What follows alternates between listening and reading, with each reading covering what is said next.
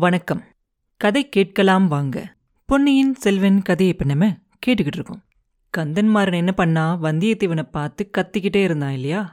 அவனை பார்த்து கத்திக்கிட்டே வாழை ஓங்கிக்கிட்டு அவன் மேல பாயறதுக்காக போறான். அவ்வளோ நேரம் அசையாம உட்கார்ந்திருந்த சம்புவரையர் இப்ப பாஞ்சு எழுந்திருச்சு போய் கந்தன்மாரனோட கையை பிடிப்பார். பிடிச்சிட்டு சொல்லுவாரு அடே முட்டாள் என்ன காரியம் செய்ய பார்த்த? அப்படிம்பாரு. அப்ப அவன் சொல்லுவான் அப்பா இந்த ஸ்னேக துரோகிய கொல்றதுல என்ன தப்பு? அப்படிம்பான் அப்போ சம்புவரையர் சொல்வாரு என்ன தப்பா? அதனால நீயும் நானும் இந்த பழமையான சம்புவரையர் குலமும் அழிஞ்சு போவோம். இவனை கொன்னுட்டா இளவரசரையும் இவனையும் சேர்த்து கொன்னுட்டதா? நம்ம மேல பழி சொல்ல மாட்டாங்களா? இது கூடவா உனக்கு தெரியல? அப்படிம்பாரு. அப்ப கந்தன்மாரன் சொல்லுவான் அப்படி நம்ம மேல பழி சுமத்துறதுக்கு யாருக்கு தைரியம் இருக்கு? அப்படி அவங்க ஏதாவது குற்றம் சொல்லிட்டு இங்கிருந்து தப்பிச்சு போயிருவாங்களா? அப்படிம்பா. சம்புவரையர் சொல்வாரு ஐயோ அசட்டு பிள்ளையே உன்னோட வீரத்தையும் துணிச்சலையும் இதுல தானே காட்டணும்? உன்னோட யோசனைய ஆரம்பத்துல இருந்து கேட்டதால தானே இந்த விபரீதமே நம்ம வீட்டில் நடந்திருக்கு. பெரிய பழுவேட்டரையரையும் மற்ற சிற்றரசர்களையும் நீதானே இந்த வீட்டுக்கு கூப்பிட்ட. மதுராந்தக தேவரை ரகசியமா இங்க வந்ததும் உன்னால தானே அத இந்த உன்னோட அருமை சிநேகிதம் பார்த்துட்டு போய் எல்லார்கிட்டையும் சொல்லிட்டான். அதுக்கப்புறம் ஆதித்த கரிகாலரை காஞ்சியிலிருந்து கூட்டிட்டு வந்தவனும் நீதான். ஐயோ அதோட விளைவு இப்படி ஆகும் அப்படின்னு நினைக்கவே இல்லையே. மலையமான் நம்ம குலத்தோட பழமையான விரோதி. பெரிய படையோட நெருங்கி வந்துகிட்டு இருக்கான். அவனுக்கு என்ன சொல்ல போறேனோ தெரியலையே. பழுவேட்டரையர் வேற இந்த சமயம் பார்த்து ஊருக்கு போயிட்டாரே அப்படின்னு சொல்லிக்கிட்டு மறுபடியும் அவர் தலையிலேயே அடிச்சுக்குவார். அப்ப கந்தன்மாறன் அப்படியே கண்ணில் நீரோட போய் அவங்க அப்பா கிட்ட அப்பா நீங்க வீணா வேதனைப்பட வேண்டாம். என்னால நடந்த இந்த விபரீதத்துக்கு நானே தண்டனை அனுபவிக்கிறேன். நீங்க என்ன கட்டளையிடுறீங்களோ அப்படியே செய்ய காத்துக்கிட்டு இருக்கேன். அப்படின்பா அப்போ சம்புவரையர் சொல்வார் முதல்ல இந்த பெண்ணை கூட்டிக்கிட்டு போய் அந்த புறத்துல விட்டுட்டு வா. இவ ஏதாவது உலர்னா வாயில் துணியை அடைச்சு கையையும் காலையும் கட்டி போட்டுட்டு வா. இல்லாட்டி ரகசிய அறையில் போட்டு பூட்டிட்டு வா அப்படிம்பாரு. மணிமேகலை அவங்க அப்பாவோட கோவத்தை பார்த்து ஒரு நிமிஷம் அப்படியே நடுங்கி போயிடுவா வந்தியத்தேவனுக்கு இப்போ உடனே எந்த ஆபத்தும் இல்லை அப்படின்னு தெரிஞ்ச உடனே அவங்க அப்பா கிட்ட போய் சொல்லுவா அப்பா மன்னிக்கணும். உங்கள் கட்டளைப்படி நானே நடந்துக்கிறேன். கந்தன்மாரன் என்னை தொட வேண்டாம். நானே அந்த புறத்துக்கு போயிடுறேன் அப்படின்னு சொல்லிட்டு விடுவிடுன்னு அங்கேருந்து நடந்து போக ஆரம்பிச்சிருவா. கந்தன்மாரனும் பின்னாடியே போவான். அவங்க போன உடனே சம்போரையர் அவங்களோட வந்திருந்தாங்க இல்லையா? ஆட்கள் அவங்கள பார்த்து இவனை இந்த கட்டில் காலோட சேர்த்து இறுக்கி கட்டுங்க அப்படிம்பாரு. உடனே அங்கே இருந்த ஆட்கள் எல்லாம் வந்து வந்தியத்தேவனை பிடிப்பாங்க. அமைதியா இருப்பான். கட்டில் காலோட சேர்த்து கட்டுவாங்க. அப்பயும் எதுவும் சொல்லாம அமைதியா இருப்பான். கட்டி முடிச்சதுக்கு அப்புறமா சொல்லுவான் ஐயா கொஞ்சம் யோசிச்சு பாருங்க. கரிகாலரோட நல்ல நண்பன்னா அவரை கொல்றதால எனக்கு என்ன லாபம்? உண்மையிலேயே அவரை கொன்னவங்க இந்த சுரங்கப்பாதை வழியா தப்பிச்சு போய்கிட்டு இருக்காங்க. அவங்கள தொடர்ந்து போய் பிடிக்கிறதுக்கு முயற்சி செய்யுங்க. அவங்கள நான் பார்த்துருக்கேன். என்னையும் அவுத்து விட்டா நானே உங்களோட வந்து அவங்கள பிடிக்கிறதுக்கு உதவி செய்கிறேன் தப்பிச்சு போறதுக்கு நான் முயற்சி செய்யவே மாட்டேன் அப்படிம்பா. அப்ப சம்புவரையர் சொல்லுவாரு அடே நீ சொல்றது உண்மையா இருந்தா கரிகாலரை கொலை செய்யறப்ப நீ என்ன செஞ்சுக்கிட்டு இருந்த? வேடிக்கை பார்த்துக்கிட்டு இருந்தியா? அப்படின்னு கேட்பாரு அப்ப வந்தியத்தேவன் சொல்லுவான் ஐயா பழுவூர் ராணியும் கரிகாலரும் பேசிக்கிட்டு இருந்தப்ப திடீர்னு கொலைகாரங்க உள்ள வந்துட்டாங்க. அவங்கள தடுக்கிறதுக்காக தான் நானும் முன்னாடி வந்தேன். அப்ப பயங்கரமான ஒரு காலாமுகன் ஒருத்தன் வந்து என் கழுத்தை பிடிச்சு நெரிச்சிட்டான். நான் மயக்கம் போட்டு விழுந்துட்டேன். மறுபடி நினைவு வந்து பார்க்கும்போது ஆதித்த கரிகாலர் உயிரில்லாம கீழே விழுந்து கிடக்கிறத தான் பார்த்தேன் அப்படிம்பான் அப்ப அந்த மாளிகை சுவருக்கு அந்த பக்கமா பயங்கரமான ஒரு பெரிய கூச்சல் சத்தம் கேட்கும் ஆயிரக்கணக்கானவங்களோட கோப குரல் மாதிரி தெரியும். சம்பூரையர் அதை காது கொடுத்து கேட்பாரு கேட்டுட்டு வந்தியத்தேவனை பார்த்து சொல்லுவாரு சரி சரி நீ சொல்றதெல்லாம் உண்மையா இருந்தாலும் கொஞ்ச நேரம் நீ இங்கேயே இரு. உன்னோட அருமை நண்பரான இந்த இளவரசருக்கு துணையா இரு. அது என்ன கூச்சல் அப்படின்னு பார்த்துட்டு அதுக்கப்புறம் வரேன் வந்து நீ என்ன சொல்லணும்னு நினைக்கிறியோ அதை தெரிஞ்சுக்கிறேன் அப்படின்னு சொல்லிட்டு அங்கேருந்து கிளம்பி போயிடுவார் அவரோட வந்த ஆட்களும் கிளம்பிடுவாங்க போகும்போது சம்பூரியர் அந்த அறையை பூட்டி தாப்பால் போட சொல்லி சொல்லிடுவார் அதே மாதிரி செஞ்சுட்டு அவங்களும் போயிடுவாங்க மறுபடியும் அந்த அறையே ஒரே இருட்டாயிரும். வந்தியத்தேவனோட மனசுலையா சொல்ல முடியாத வேதனையாக இருக்கும். கொஞ்சம் மாசத்துக்கு முன்னாடி அந்த கடம்பூர் சம்பூரையர் மாளிகைக்கு அவன் வந்திருந்தப்ப நடந்ததை எல்லாம் நினச்சி பார்ப்பான். வானத்துல அப்போ ஒரு தூமகேது நட்சத்திரமும் தெரிஞ்சிச்சு. அதை பத்தி மக்களும் பேசிக்கிட்டு இருந்ததெல்லாம் ஞாபகப்படுத்திக்குவான். வால் நட்சத்திரம் தெரிஞ்சா அரச குடும்பத்தை சேர்ந்த யாரோ ஒருத்தருக்கு தான் கெட்ட நேரம் அப்படின்னு சொல்லி அவங்க பேசினதெல்லாம் நினைச்சுக்குவான்.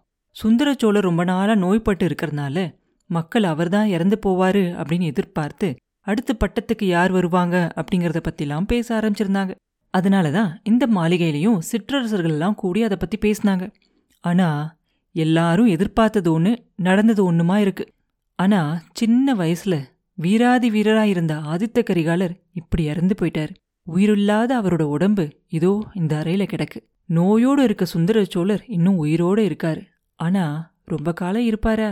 அவரோட பையன் இப்படி இறந்து போயிட்டாரு அப்படின்னு தெரிஞ்சதுக்கு அப்புறம் உயிரோட இருப்பாரா?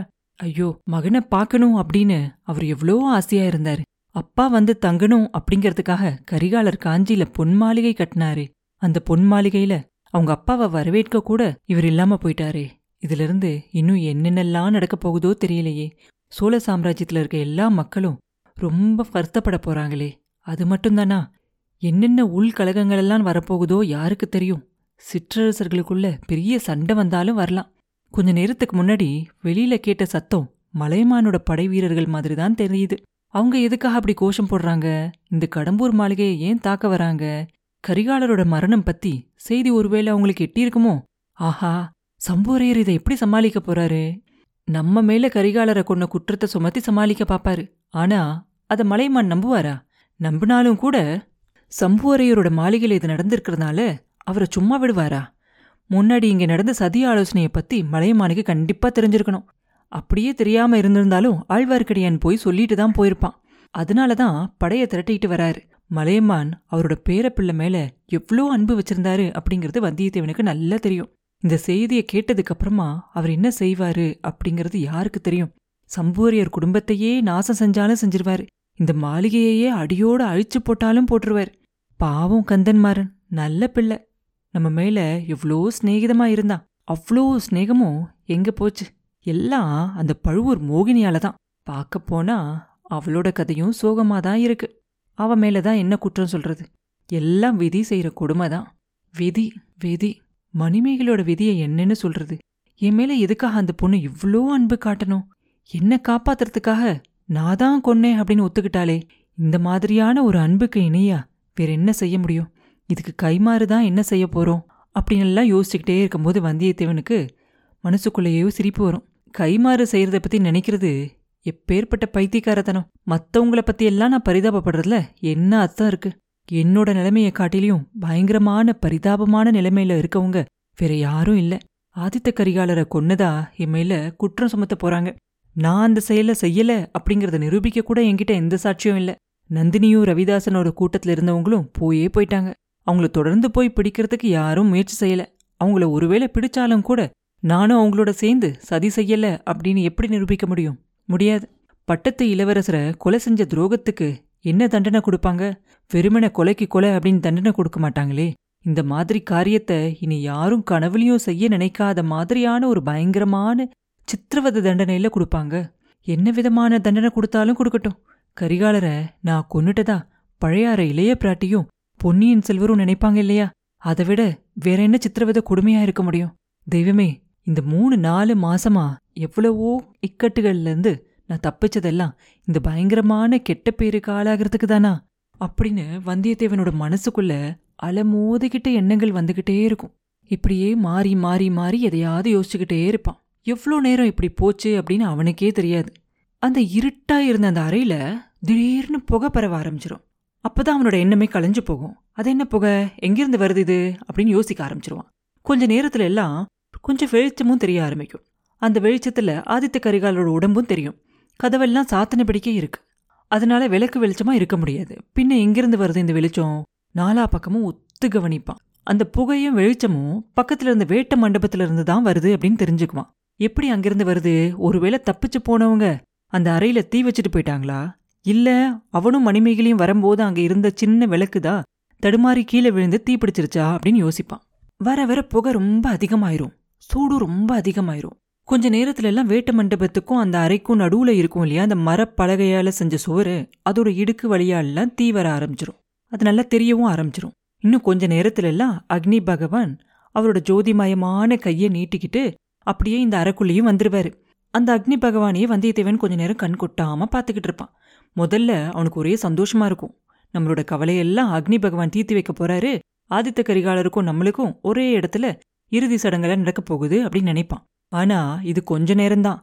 அதுக்கப்புறமா கரிகாலனை கொன்னவன் அப்படிங்கிற பேரோட இந்த உலகத்தை விட்டு போறதுக்கு அவனுக்கு இஷ்டம் இருக்காது. சம்பூரையரும் அவனோட மகனும் அப்படிதான் வெளியில போய் சொல்லுவாங்க. சிலர் அதை நம்பினாலும் நம்புவாங்க.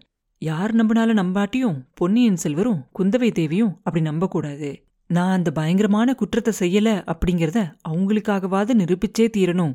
அது மட்டும் இல்லாம வீராதி வீரரான ஆதித்த கரிகாலோட உடம்புக்கு இறுதி சடங்கு இப்படி நடக்கக்கூடாது. அவரோட அப்பா அம்மாவும் சொந்த பந்தங்களும் அவரோட உயிரில்லாத உடம்பையாவது பார்க்க வேண்டாமா? ஆமா ஆமா. அவரோட உயிரை காப்பாத்த முடியலனாலும் அவரோட உடம்பையாவது காப்பாத்தணும். சக்கரவர்த்தியோட பையனுக்கு நடக்க வேண்டிய எல்லா மரியாதையோட அவரோட இறுதி சடங்கு நடக்கணும் அப்படின்னு சொல்லி முடிவு பண்ணுவான். முடிவு பண்ணிட்டு அவனை கட்டியிருக்கிறதுல இருந்து விடுதலை செஞ்சுக்கணும் அப்படின்னு சொல்லி பார்ப்பான். இவ்வளோ நேரம் அவன் அதை பத்தி யோசிச்சிருக்கவே மாட்டான். அப்பதான் அவனை எப்படி கட்டியிருக்காங்க அப்படிங்கிறதே பார்ப்பான். பார்த்தா அவனோட கை ரெண்டையும் முன்னாடி சேர்த்து கட்டி அதே கயத்தால அவனோட உடம்பையும் அந்த கட்டில் காலோட சேர்த்து கட்டியிருப்பாங்க. ரொம்ப இறுக்கி கட்டியிருப்பாங்க. அவன் கீழே குனிஞ்சு பல்லால அவன் கையில கட்டியிருக்க கட்டெல்லாம் அவுக்க பார்ப்பான். ஆனா முடியாது. சரி உடம்ப திமிரி உடம்புல கட்டியிருக்க கட்டை அவுக்கலாம் அப்படின்னு சொல்லி திமிருவான். அப்ப அந்த கட்டு லேசா நகரும். ஆனா கட்டு கொஞ்சம் கூட அவுறாது. அந்த கட்டில் நகர்ந்த உடனே அவனுக்கு ஒரு யோசனை தோணும். உடனே என்ன செய்வான் அந்த கட்டில் சேர்த்து இழுத்துக்கிட்டே நகர்ந்து நகர்ந்து போவான் அவன் ரொம்ப முயற்சி செஞ்சு நகர்ந்தா அந்த கட்டில் ஒரு அங்குலம் கொஞ்சே கொஞ்சம் நகரும்.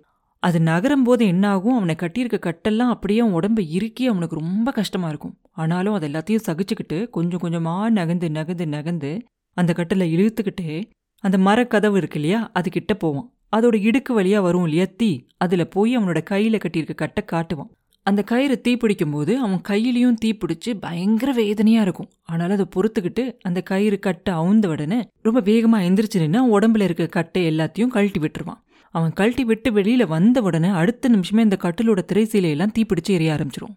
கொஞ்ச நேரத்துலலாம் அவனுக்கு அவன் உடம்பே தீப்பிடிச்சு எரியற மாதிரி தோணும். முதல்ல அவன் கண்ணெல்லாம் ரொம்ப எரியும்.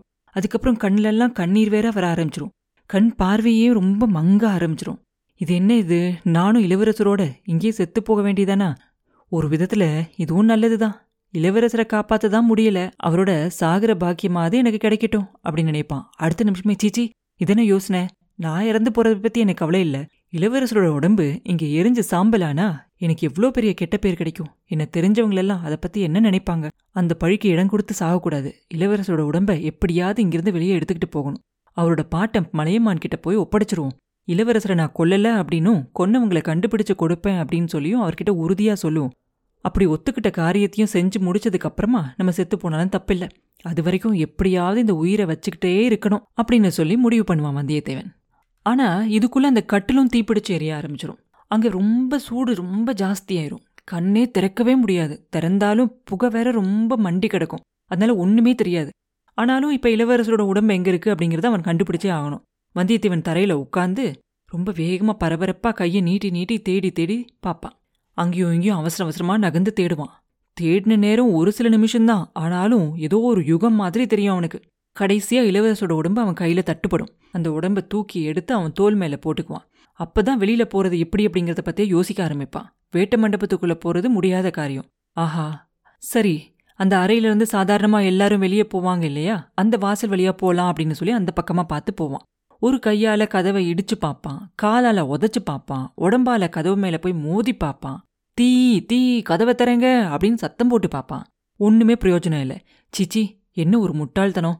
யாழ் கழிஞ்சியத்த வழியா இல்ல நம்ம ஏறி போயிருக்கணும்? ஐயோ அதுக்குள்ள அதுலயும் தீப்பிடிக்காம இருக்கணுமே.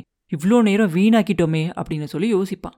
அதுக்குள்ள இப்ப அந்த அறையில வந்து இருட்டா இருக்காது. ரொம்ப பிரகாசமா இருக்கும். ஆனாலும் கூட அந்த பிரகாசத்தை அவனால உபயோகப்படுத்த முடியாது. கண்ணை துறந்தா ஒரே புகை. கண்ணி ரொம்ப எரிச்சல் கண்ணில் தண்ணி வருது. எங்கே பார்த்தாலும் எல்லாம் ஒரே மாதிரி தெரியும். சரின்னு சொல்லி மறுபடியும் யாழ் கழிஞ்சியும் எங்கே இருக்கும் அப்படின்னு ஒரு உத்தேசமாக முடிவு பண்ணிக்கிட்டு அந்த பக்கமாக வேகமாக நடந்து போவான். அப்போ அவன் காலில் ஏதோ தட்டுப்படும். டனார்னு சத்தம் வேற கேட்கும் அப்போ அது என்ன அப்படிங்கிறது அவனுக்கு ஞாபகம் வந்துடும் அவனுக்கு மயக்கம் தெளிஞ்சப்ப அவன் பக்கத்தில் இருந்த அந்த திருகுமுனை கத்தி தான் அப்படின்னு அவனுக்கு தெரிஞ்சிடும் கீழே குனிஞ்சு அந்த கத்தியை கையில் எடுத்துக்குவான். எதுக்கும் இந்த கத்தியை கையில் வச்சுக்குவோம். யாராவது குறுக்க வந்தா இந்த கத்தி உபயோகப்படும் இல்லையா அப்படின்னு நினைச்சுக்கிட்டே அதை கையில் எடுத்துக்கிட்டு யாழ் களஞ்சியத்துக்கிட்ட போவான். இவ்வளோ நேரமும் அவன் தோள் மேல சாஞ்சிருந்த கரிகாலரோட உடம்ப அவனோட இன்னொரு கை இறுக்கி பிடிச்சுக்கிட்டு இருக்கும். ஆனா அப்படி அவரை தோல் மேல வச்சுக்கிட்டே அந்த களஞ்சியத்தோட படி மேல அவனால ஏற முடியாது. அப்படியே ஏறினாலும் மேல கதவை வேற சாத்தி இருக்கும். அதனால கரிகாலரோட உடம்ப கீழே நிறுத்தி வச்சுட்டு மேல ஏறி அந்த கதவை திறப்பான். பாதி களஞ்சியத்துல நின்றுக்கிட்டு குனிஞ்சு அவரை தூக்கி மேல போடுவான். அப்படி அவன் கீழே குனியும் போது பார்த்தா அதுக்குள்ள அந்த தீ அந்த களஞ்சியத்துக்கும் வந்துடும் இன்னும் கொஞ்ச நேரம் தாமதிச்சிருந்தா இந்த வழியும் இல்லாம போயிருக்கும் அப்படின்னு நினைச்சுக்கிட்டு அவர் அந்த மச்சு மேல போட்டுருவான் இல்லையா தூக்கி அவரோட உடம்பு. இவனும் மேல ஏறி வருவான். மேல ஏறி வந்த உடனே கீழே அப்படியே அவ்வளோ புழுக்கமா இருந்துச்சு இல்லையா அவ்வளோ சூடா இருந்துச்சு. மேல வந்தோடனே அந்த குளிர் காத்து பட்டோன்னு அவன் உடம்புக்கு ரொம்ப இதமா இருக்கும். இங்கே கொஞ்ச நேரம் இருந்துட்டு அதுக்கப்புறம் போவோமா அப்படின்னு யோசிப்பான். அதுக்கப்புறம் இல்லை இல்லை தீப்பிடிச்ச கட்டடம் எப்போ வேணாலும் கீழே இடிஞ்சு விழுந்துரும். அதனால உடனே கிளம்புவோம் அப்படின்னு சொல்லி மறுபடியும் ஆதித்த கரிகாலரை தூக்கி அவன் தோல் மேலே போட்டுக்கிட்டு நடக்க ஆரம்பிச்சிருவான். அப்போ அந்த மாளிகைக்கு வெளியில் நாலா பக்கத்தில் இருந்தும் வந்த அந்த பெரிய ஆரவார சத்தம் மறுபடியும் அவன் கவனத்துக்கு வரும். ஆஹா இது என்ன? மலையமானோட வீரர்கள் கோட்டையை தாக்க ஆரம்பிச்சிட்டாங்களே. முன்வாசல் கதவை தாக்கி உடைக்க ஆரம்பிச்சிட்டாங்களே. மதில் சுவர் மேலெல்லாம் வீரர்கள் நிறைய பேர் ஏறி குதிக்கிறாங்களே. இளவரசரை கொன்னுட்டாங்க அப்படிங்கிற விஷயத்த தெரிஞ்சுதான் மலையமான் கடம்பூர் மாளிகையை தாக்குறாரோ அப்படின்னா கரிகாலரோட உடம்ப தூக்கிக்கிட்டு வர நம்மள பார்த்தா அந்த வீரர்கள் எல்லாம் என்ன செய்வாங்க? ஏன் நான் தான் அவரை கொன்னதா கூட நினைச்சுக்குவாங்க. அவ்வளவுதான் இன்னும் ஒரு வழியே பண்ணிடுவாங்க அதனால நம்ம ரொம்ப ஜாக்கிரதையா தான் நடந்துக்கணும். யார் கண்ணிலையும் படாம தான் போகணும். மலையமான் இருக்கிற இடத்த கண்டுபிடிச்சு அவர்கிட்ட அவரோட பேரப்பிள்ளையோட உடம்ப ஒப்படைச்சிடணும். அதுக்கப்புறம் நடக்கிறது நடந்துட்டு போகட்டும் அப்படின்னு முடிவு பண்ணிட்டு வந்தியத்தேவன் ரொம்ப ஜாக்கிரதையா மறைஞ்சு மறைஞ்சு போவான். எங்கெல்லாம் நிழலால இருட்டா இருக்கோ அந்த இடங்கள்ல பார்த்து அப்படியே ஒளிஞ்சு ஒளிஞ்சு நடந்து போவான். கடைசியா முதல் தடவை அவன் அங்கே வந்திருந்தப்ப எங்க நின்று கீழே நடந்த அந்த சதியாலோசனையை கவனிச்சானோ அந்த இடத்துக்கு வந்து சேருவான். கீழே எப்படி இறங்கலாம் அப்படிங்கறத யோசிச்சுக்கிட்டே அங்கேயும் இங்கேயும் பார்த்துக்கிட்டு இருப்பான். அப்ப சுவர் ஓரத்துல ஒரு ஏணி ஒன்று இருக்கும். அது மட்டும் இல்ல ஏணிக்கு பக்கத்துல யாரோ ஒருத்தன் நிக்கிறதும் தெரியும். அது யாரா இருக்கும்? ஏணியை வச்சுக்கிட்டு யாருக்காக காத்துக்கிட்டு இருக்கான்? நம்ம அந்த ஏணி வழியா கீழே இறங்குனா என்ன ஆகும் என்ன ஆனாலும் சரிதான். அந்த ஏணியில தான் நம்ம இப்ப இறங்கி போகணும். நல்ல வேலையா கையில கத்தி ஒன்று இருக்கு. என்ன ஆனாலும் பாத்துக்கலாம் அப்படின்னு சொல்லி வந்தியத்தேவன் முடிவு பண்ணுவான். அப்ப அதே சமயத்துல பார்த்தா முன்வாசல் பக்கத்துல ரொம்ப ஆரவாரமா சத்தம் கேட்கும் அது என்ன அப்படின்னு தெரிஞ்சுக்கிறதுக்காக அந்த ஏணி பக்கத்துல நின்னா இல்லையா மனுஷன்? அவனும் அந்த பக்கமா போவான். ரொம்ப நல்லதா போச்சு அப்படின்னு நினச்சிக்கிட்டே வந்தியத்தேவன் அந்த ஏணி வழியா வேகமா கீழே இறங்குவான். அவன் கீழே இறங்கி தரையில காலை வைக்கிறதுக்கும் போன மனுஷன் திரும்பி வரதுக்கும் சரியா இருக்கும். சாமி இவ்ளோ நேரம் பண்ணிட்டீங்களே? அப்படின்னு அவன் கேட்ட உடனே அந்த குரல் இடும்பன்காரி தான் அப்படின்னு வந்தியத்தேவன் தெரிஞ்சுக்குவான். அதே நேரத்துல இடும்பன்காரி யார்? வருவாங்க? அப்படிங்கறத எதிர்பார்த்தங்க காத்துக்கிட்டு இருக்கான் அப்படிங்கறதையும் வந்தியத்தேவன் ஒரு மாதிரி ஊகிச்சிருவான். இடும்பன்காரி அவன் பக்கத்துல வந்ததும் இவனை பார்த்தோடும் அவனுக்கும் ரொம்ப ஆச்சரியமாயிரும். அடே நீயா? யார தோல்ல போட்டுக்கிட்டு வர? அப்படின்னு கேட்பான் அப்ப வந்தியத்தேவன் சொல்லுவான் ஆமாப்பா நான் தான் காலாமுக சாமியாரோட சீடன். ரணபத்திரகாளியோட பலியோட என்ன முன்னால அனுப்பிச்சாரு. அவர் பின்னால வராரு. உன்னை இங்கேயே ஏனியோட இருக்க சொன்னாரு. இதோ பார் இந்த கத்தியை உனக்கு அடையாளம் காட்ட சொன்னாரு அப்படின்னு சொல்லிக்கிட்டே வந்தியத்தேவன் இந்த திருகு கத்தியை காட்டுவான். இடுமன்காரிக்கு கொஞ்சம் சந்தேகமா தான் இருக்கும். இவ்ளோ நாளா நீ எனக்கு சொல்லவே இல்லையே. போனா போகட்டும். சாமியார் இவ்ளோ நேரம் பண்றாரே. எப்படி இங்கிருந்து வெளியே போறோம்? திருக்கோவிலூர் வீரர்கள் எல்லாம் மழையை சுத்திக்கிட்டு வந்துகிட்டு இருக்காங்க. அவங்க உள்ளேயும் வர ஆரம்பிச்சிட்டாங்க அப்படிம்பா. அப்ப வந்தியத்தேவன் சொல்லுவான் அதனால என்ன? கூட்டம் அதிகமா இருந்தா நம்ம தப்பிச்சு போறது சுலபமாயிரும். அதெல்லாம் பெரிய சாமியாருக்கு சொல்லித்தரணுமா என்ன? அவர் எப்படியோ வழி கண்டுபிடிப்பார். நீ இங்கேயே அவர் வர வரைக்கும் காத்துக்கிட்டுரு நான் போய் நந்தவனத்துல இருக்கிறதா சொல்லு அப்படிம்பா இடுமன்காரி இதுக்கு பதில் சொல்றதுக்கு முன்னாடி அதுக்காக காத்துக்கிட்டு இருக்காம வந்தியத்தேவன் அங்கிருந்து வேகமா நடக்க ஆரம்பிச்சிருவான். அவனோட கண்ணுல இருந்து மறைஞ்சதுக்கு அப்புறமா அந்த மாளிகையோட முன்வாசல் கோபுரத்தை பார்த்து நடக்க ஆரம்பிச்சிருவான். அப்புறம் என்ன நடந்துச்சு? அப்படிங்கறத அடுத்த பதிவுல பார்ப்போம். மீண்டும் உங்களை அடுத்த பதிவில் சந்திக்கும் வரை உங்களிடமிருந்து விடைபெறுவது உண்ணாமலே பாபு. நன்றி.